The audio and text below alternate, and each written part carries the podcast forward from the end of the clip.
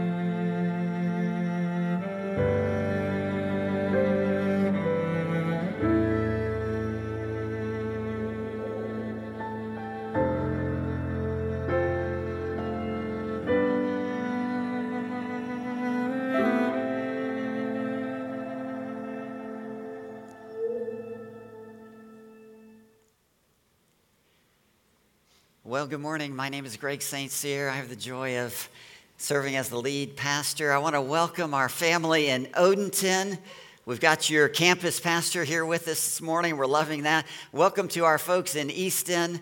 We're thrilled by all that God is doing there. If you're in the chapel, if you're in the auditorium, if you're watching online, we're in a series called He Made Time. And before we dive into that, the Bible says, to rejoice with those who rejoice. Now, some of you know that I was born in Baton Rouge, Louisiana. So uh, I don't know if I need to say anything else, but I was born the year that LSU won their first national championship. So um, I have a tiger brain, no denying it. I mean, it's neurologically proven that my brain is wired to root for the Tigers. So I know there are some Ohio State fans here, some Clemson fans here, some Oklahoma fans, but if you're not aligned to any of those teams, I'm inviting you to come over to Purple and Gold. All across our campuses, right? Okay. That had no redemptive value whatsoever, but I can move beyond that now and uh, focus on time. He made time. He made time for us. You know that time is short, the brevity of life. We say often things like, I'm sorry, I just don't have time. Oh, how I wish I had more time. Where did all the time go? Time flies. Time is short. Time is something so very precious to us. The Bible talks a lot about time. It uses different images, metaphors. It says that, that life or time is but a vapor. Time is but a phantom. It's a handbreadth, the width of your hand. That's what life is like. It's a shadow, it's a mist. And so, all of these are simply images to try to get us in touch with just how brief time is. I'm wondering does anyone here uh, know what a weaver's shuttle is? I had no idea what a weaver. I see a few hands in the auditorium here. The Bible actually talks about time and uses the image of a weaver's shuttle. In Job chapter 7, verse 6, Job writes this My days are swifter than a weaver's shuttle. So we know that a weaver weaves cloth. We got that. So they weave cloth from yarn. What is a weaver's shuttle? Here's a picture of a weaver's, a weaver's shuttle. It actually is an instrument that is designed to hold thread and it's passed back and forth, back and forth between the yard, yarn until um, a bolt of cloth is weaved together. And I just was fascinated by this since it's in the Bible, and I thought I knew my Bible fairly well, but I'd never known this verse. So I had to Google Weaver Shuttle. And, and here's this is a little video showing us what time is like. Now you can see that's the shuttle going back and forth, back and forth. And uh, this uh, lovely lady is just demonstrating how this works. But as she gets going, it goes faster and faster and faster and faster. And that is uh, what time is like, according to the Bible. It's just like a weaver shuttle. And uh, when we start out life, it goes slowly. But then as life goes on, it seems like it picks up speed and picks up speed, back and forth, back and forth at lightning pace. And with every throw of the weaver, the weaver leaves another thread behind. And each day adds another thread to the fabric of our life. And one day the cloth will be complete, and time for us, as we know it, will come to an end. So, time is precious. Our life is your time. The present moment, it's gone. Another succeeds it. Yesterday is no longer here. Tomorrow has not yet come. The thing about time, you can't smell it, taste it, hear it, feel it. Every minute that passes, you have one less minute to be with loved ones on this earth, to accomplish the things that God has given you to do. Time is irreversible. Your last breath, it's gone forever. And this thing we call time, it's actually a gift. In Psalm 31, verse 15, the Bible says this My times are in your hand. Now that's remarkable. God does not have hands, He is accommodating us so that we get the idea that He controls our time, that our time is a gift that belongs to Him. And so God has given each of us this gift of time. For how long? Nobody knows. Nobody but God, that is. Now, within this gift of time, many of us are actually struggling with something. We're struggling with something that has reached epidemic proportions in North America. It is something that is actually hindering us from accomplishing and living the life that God has given us to live. And the thing that I'm talking about this morning, this epidemic, is loneliness. Loneliness. We are a lonely people. Now, we deny it, but if you were tested, it would probably show that you are one of the many Americans who are indeed lonely. As a matter of fact, the newspaper headlines point this out. The Washington Post, the Surgeon General says there's a loneliness epidemic. USA Today, young people report more loneliness than the elderly. The Boston Globe, the biggest threat facing middle aged men isn't smoking or obesity, it's loneliness. The New York Times, how social isolation is killing us. Now, this is remarkable. We are a lonely people, and yet we live in this world of social media. And with all of the social media that is available at our fingertips, we as a society are more lonely than ever before. As a matter of fact, if you are between the ages of 18 and 22, according to a recent Cigna study with over 20,000 participants, you are more lonely than someone that is 72 or older, significantly more lonely, according to this study. And it reveals that the loneliest decades for us are our 20s, 30s, and 40s. And this phenomena is not unique to us as North Americans. Actually, in the UK, last year, the Prime Minister of England appointed a new minister, the Minister for Loneliness. It's true. Google it. You can check me out, fact check me. It's true. And speaking of England, it makes me think of the Beatles and Eleanor Rigby. Now, if I could sing this, I would, but I'm going to spare you. Eleanor Rigby picks up the rice in the church where a wedding has been, lives in a dream, waits at the window wearing the face that she keeps in a jar by the door. Who is it for? All the lonely people, where do they all come from? All the lonely people where do they all belong? Now, that's written in 1966. If we were a lonely people then, imagine what we are today. I want to ask a question Are you one of the lonely people? And if so, how do we overcome our loneliness? You know, we can feel lonely even in church. You can be married and feel lonely.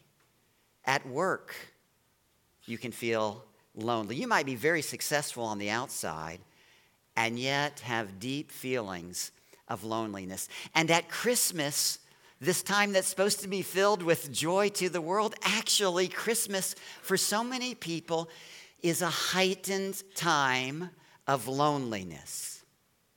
Now, I want to pause here and just say this we were made for relationships.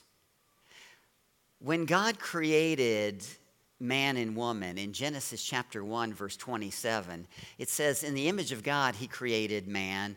Male and female, he created them in his image. God differentiates the sexes and creates us in his image. What that means is that you and I are actually created for relationships. This separates us from all of creation. We have the capacity to be in relationship with God and each other. And so, could it be that the reason that we're experiencing loneliness is because our relationships are broken? He made time. He made time for us. He made time for us so that you and I would be in relationship with Him and each other. Now, why are we lonely? I want to give three reasons as to why we're lonely. The first is this there is the loneliness of sin. Sin brings about alienation. Adam and Eve, when they were in the garden and they rebelled against God, immediately sin entered. As a result of that sin, fellowship, the relationship with God was broken. There was alienation between God and Adam and Eve. And as a result of that, separation. Separation from God's, even separation from each other. Isaiah chapter 59, verse 2, describes this. But your iniquities have made a separation between you and your God. And your sins have, have hidden his face from you so that he does not hear. So, because of sin, you and I have inherited a sin nature. And because of that, we experience the loneliness of sin. The second reason for loneliness is the loneliness of sorrow. Sorrow over the loss of a loved one, sorrow over a recent move when you've had to say goodbye to family and friends, sorrow over the pain of divorce, sorrow over the, the bad news that I'm sorry, but you have cancer or ALS. Sorrow over the loss of a spouse of some 50 years. Sorrow over being single and deep down in your heart a longing to be married. Sorrow over your spouse being deployed on a ship for six months. There is the loneliness of sorrow. Psalm 102, verse 6 and 7 is a fascinating passage. It says this I resemble a pelican of the wilderness. Now, stop and think. Uh, I am from the Gulf Coast. We live here at the Chesapeake Bay. You do not find pelicans in wildernesses, you find them along the coastlines. But David says, I resemble a pelican of the wilderness. I have become like an owl of the waste places. You don't find owls in waste places. I lie awake. I have become like a lonely bird on a housetop. Is that you this morning? Do you feel like a lonely bird all by yourself on a housetop? There is the loneliness of sorrow. And then the third reason for loneliness there is the loneliness of rejection. You feel rejected by a friend.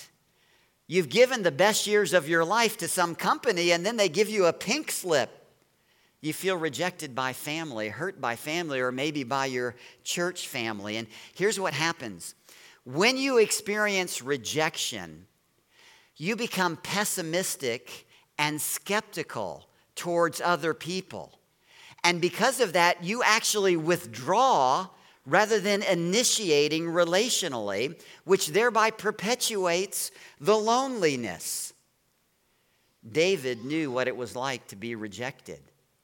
He understood loneliness. In Psalm 25, he writes this Turn to me and be gracious to me, God, for I am lonely and afflicted. The troubles of my heart are enlarged. Consider how many are my foes, and with what violent hatred they hate me. So, why are we lonely? And it's all heightened at Christmas time. We're lonely because of the pain of sin. We're lonely because of the pain of sorrow. We're lonely because of the pain of rejection. And there is not a person within the sound of my voice who has not experienced all three of these. I have. I remember the early years of my marriage with Mary Kay. And I had such high expectations. I had so many demands. Oh, I thought they were godly demands, right? Deception, that's what it was. And because of my sin, I really damaged her self esteem. And all of that led to loneliness. I think about being 20 years old, living in West Hall, when I got the news that my grandfather had died. And I remember f- collapsing in my bed, just weeping, wailing. Why? because I was Gramps' babe. That's what he called me. My older brother was claimed by my pawpaw, but Gramps said, okay, you take that one, I got the next one. I was Gramps' babe, the loneliness of sorrow. And rejection is the hardest, at least for me it is. I remember being madly in love with Mary Kay Myers. We had been dating for one year long distance dating, and now we're together in Fort Collins, Colorado, and it's time to DTR this thing. You know what DTR is? Define the relationship. So we're going to have the talk. So we have the talk, and I declare my fond affection, and she says, Well, it didn't sound good, right? Well, well, she said, Greg, I, I'm not sure. She said, This is what she said. She said, I want to put you on the shelf with all the other men and know that I would select you. This is what she told me. okay. Fortunately, it took her four days to come to her senses, come crawling back. Okay, but we know she's not here, right? So I have a little more liberty. so we know, we know the pain of loneliness. We know the pain of sin, right? We know the pain of sorrow and rejection. How do we overcome loneliness? It starts with the right view of God. It begins with getting our eyes off of ourselves and our eyes on God. And the God that we're talking about is an eternal God. He's great and mighty and awesome. He is God that transcends time. He is from everlasting to everlasting. He speaks, He creates, and time begins. But He is the God that declares the beginning from the end. And this God who is eternal does the unthinkable. He not only fashions time, but he acts in time. He invades time. He invades time in the grandest way in the person of Jesus. And this is what Christmas is all about. And so Psalm 90, verses 1 and 2, makes it clear that He is our only dwelling place. Psalm 90, 1 and 2 says this Lord, you have been our dwelling place in all generations. In other words, you are our place of safety, security, and refuge. Before the mountains were brought forth, or ever you had formed the earth or the world, From everlasting to everlasting, you are God. He is our God who made time, who invades time, and He does so in order to be with us and in order to meet our need of loneliness. Now, there is a man in the Bible who had to have been incredibly lonely. We don't necessarily think about him this way, but he experienced sorrow and rejection. The person that we want to look at briefly is, the, is Joseph from Matthew chapter 1. So, Joseph, his story is found in Matthew 1, verses 18 through 23. And it's the Christmas story, Matthew chapter 1, verse 18. Now, the birth of Jesus took place in this way. When his mother Mary had been betrothed to Joseph. So, let me just a brief word about betrothal. Mary and Joseph are betrothed, which is to say, they are legally married but they are not living together and they have not consummated the marriage. Betrothal lasts for about a year and it is a time of preparation, but in the eyes of the community, they are married. So, Mary had been betrothed to Joseph. Before they came together, she was found to be with child from the Holy Spirit. She was found to be with child. Now, Joseph knows two undeniable truths. Truth number one Mary is pregnant. Truth number two, he's not the daddy. Those are the things. How do you think Joseph feels? He feels the loneliness of sorrow. He looks at her and thinks that this has happened because of her sin. And so he's experiencing the loneliness of sin. He feels the loneliness of rejection. Verse 19. And her husband, Joseph, being a just man and unwilling to put her to shame, resolved to divorce her quietly. Verse 20. But as he considered these things, behold, an angel of the Lord probably the angel Gabriel, appeared to him in a dream, saying, Joseph, son of David. What the angel does here is say, Joseph, I want to remind you that you are a son of David. You come from the lineage of the Messiah. Joseph, son of David, do not fear to take Mary as your wife. Really?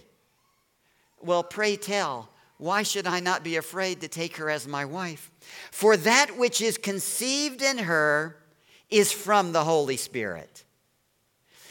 Now, this little phrase, conceived in her is from the Holy Spirit, is one of the things that distinguishes our faith from the faith of every other religion.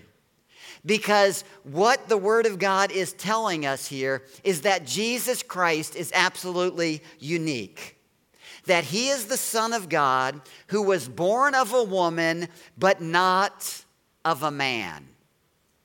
Now, I have to repeat that.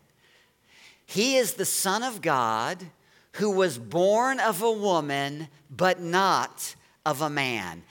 Mary conceives from the Holy Spirit so that Jesus is of perfect union, perfect deity, perfect humanity. In other words, Jesus Christ is fully God, fully man, 100% God, 100% man, yet without sin. Now, if that is true, everything else falls into place. Verse 21, the angel goes on She will bear a son, and you shall call his name Jesus, for he will save his people from their sins. Joseph was expecting the Messiah. He's a godly man. He is waiting for the Messiah to come. But his anticipation was that the Messiah is going to come from the line of David and he is going to rule and reign. He will overthrow Rome. He will usher in a time of flourishing and shalom, righteousness and justice. But Joseph has absolutely no idea that the Messiah is going to be born of a virgin. And somehow, and I don't understand how, but somehow at this time, God breaks in and reveals to Joseph that Mary, a virgin, actually is the fulfillment of Isaiah chapter 7, verse 14. Matthew 1, verse 22 and 23. All this took place to fulfill what the Lord had spoken by the prophet Isaiah. Behold, the virgin will conceive and bear a child, and they shall call his name Emmanuel, which means God with us. God chose a very particular name for the Messiah. It is the name Emmanuel, which means God with us. In other words, He made time. He made time for us by invading time in the person of Jesus so that He would be with us. He made time so that you and I would never have to experience loneliness or being alone. Now, I don't want to just quickly pass over this. The eternal God who made time invades time. He is Emmanuel so that you and I never have to be alone. Christmas is actually a reminder of this truth that He is Emmanuel, God with us. Now, in a certain sense, God has always been with His people, right? In the Old Testament, the pillar of cloud by day and fire by night. The, the temple was built, and uh, most significantly, the tabernacle. God instructs Moses to build a tabernacle so that God would have a dwelling place with his people. Fast forward to Jesus. And in John chapter 1, verse 14, it reads like this and the Word became flesh and dwelt among us. The word dwelt literally is the word tabernacled. God took on flesh in order to tabernacle with us. And from that day forward, from the day of the Nativity, there was a change in the relationship between heaven and earth. God is now with us in a brand new way the person of Jesus. That is incomprehensible. Our minds can't begin to wrap themselves around the everlasting to everlasting, eternal God who has no limitations, invades time, takes on flesh, is born wrapped in swaddling cloths, laid in a manger. Why? Why? He does it so he would be with us. He does it to deal with the pain of sin, the pain of sorrow, and the pain of rejection. Jesus Christ on a cross, what does he say? What does he shout? My God, my God, why have you forsaken me? At that moment, during those three hours of darkness, God places your sin debt, my sin debt, on the sinless Christ. He pays a debt he does not owe. Why? So that he could be in relationship with us.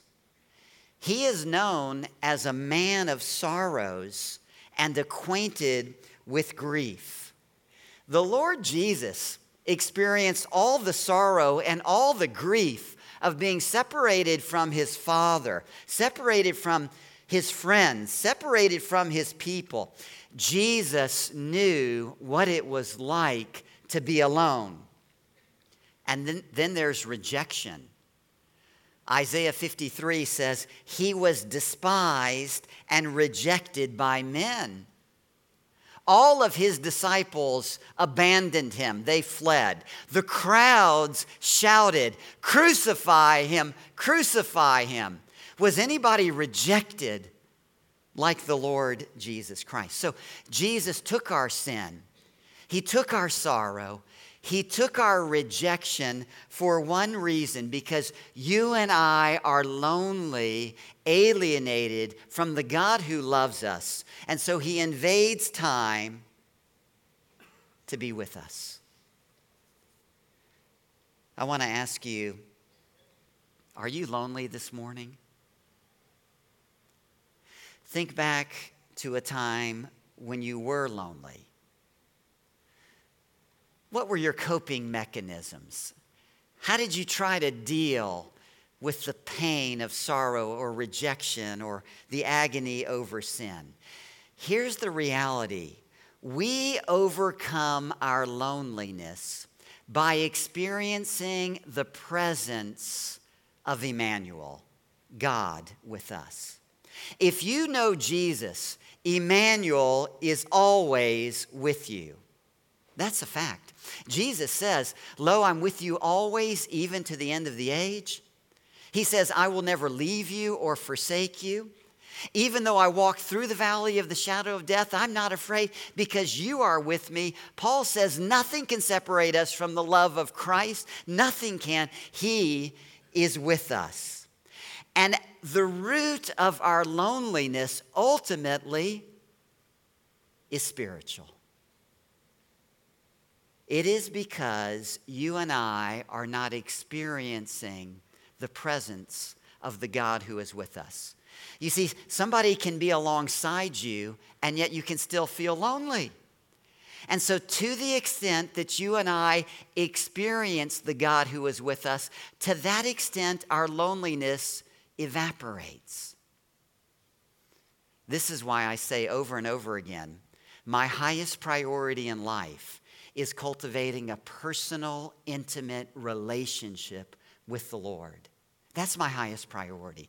Nothing else can compare. And when I am in an intimate relationship with the Lord, He gives supernatural peace and joy and contentment, and He deals with the sorrow of rejection, the sorrow of loneliness. My sin is brought into the light so that I can confess it. Emmanuel means that when you feel like nobody wants you, God wants you. When you feel rejected by others, God says, I accept you. When you feel the pain of loss, God says, I am with you. We overcome our loneliness by being in a personal relationship. The other thing is this if I have Jesus in me and you have Jesus in you, you have the God who is with you. You have, I have the God who is with me. When we get together, guess what? We together have the God who is with us. And so the way that we overcome loneliness is when we see ourselves as part of a brand new family you and I have been placed in to the family of God. We're brothers and sisters in Christ. And as a result of that, God is collectively with us. So you might come from a horrible background. Your spouse might have left you. You might feel totally abandoned. Good news God's here. He's here. And He's in us. And He's with us. There's a remarkable verse in Psalm 68. It reads like this God is a father to the fatherless, a defender of widows. I want to say, praise God. Single moms, he's a father to the fatherless. Widows, he's a defender of the widows. He is with us. He is a God who is, abides in his holy dwelling. And then it says this beautiful, profound sentence God sets the lonely in families. He's not talking here about biological families, and I'm not dismissing the importance of our biological families at all. But what he's talking about is he sets the lonely in spiritual families. He liberates us from the prison of loneliness into the freedom of family. The reason why you and I are lonely is because we are not experiencing the God who is with us, and we are not experiencing relationships in a spiritual family. And in a word, connection is the key. I must be connected to the vine. I must be connected to the God who is with us. And I must be connected to the family of God. And when those two things are true, loneliness evaporates. I remember I was, I was 18 years old. I remember the very first time that I got away with my Bible, sitting under a tree, reading John chapter 15, verses 4 and 5. I am the vine, you are the branches. He who abides in me and I in him, he bears much fruit. I remember reading this, and for the first time, God was speaking to me. And because of that, the loneliness and discontentment evaporated.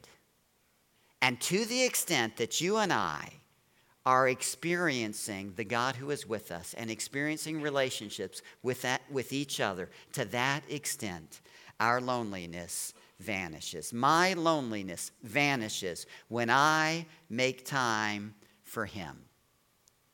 He made time. Time is short it's a vapor. It's a weaver's shuttle going back and forth, back and forth, back and forth. We don't have much time left. He made time. He made time for us. He invaded time. His name is Emmanuel, God with us. Will you make time for him? That's the question. So, Father, I pray for each and every one of us that we would make time for you. I want to speak just briefly. If you are here this morning and you have never placed your faith and trust in Jesus, what you've heard from the Bible is true. Jesus Christ is fully God, fully man, without sin. He really is Emmanuel, and He is God with us. He invaded time, was born of a virgin, lived a perfect life. He lived to die, took your sin debt upon Himself so that you would not be alienated from God. You would not have to experience the sorrow of sin, the sorrow of and pain of rejection. And so I would just ask you this morning, challenge you, trust Him. Place your full faith and confidence in Him. And for all of us, Christmas is a busy season. Would we push pause and just say, God, you made time for me. How would you have me make time for you? Father, I thank you for the Lord Jesus Christ, the great Emmanuel who is with us. May we, like never before, experience the God who is with us. In Jesus' name we pray. Amen. Amen. God bless you all. Merry Christmas.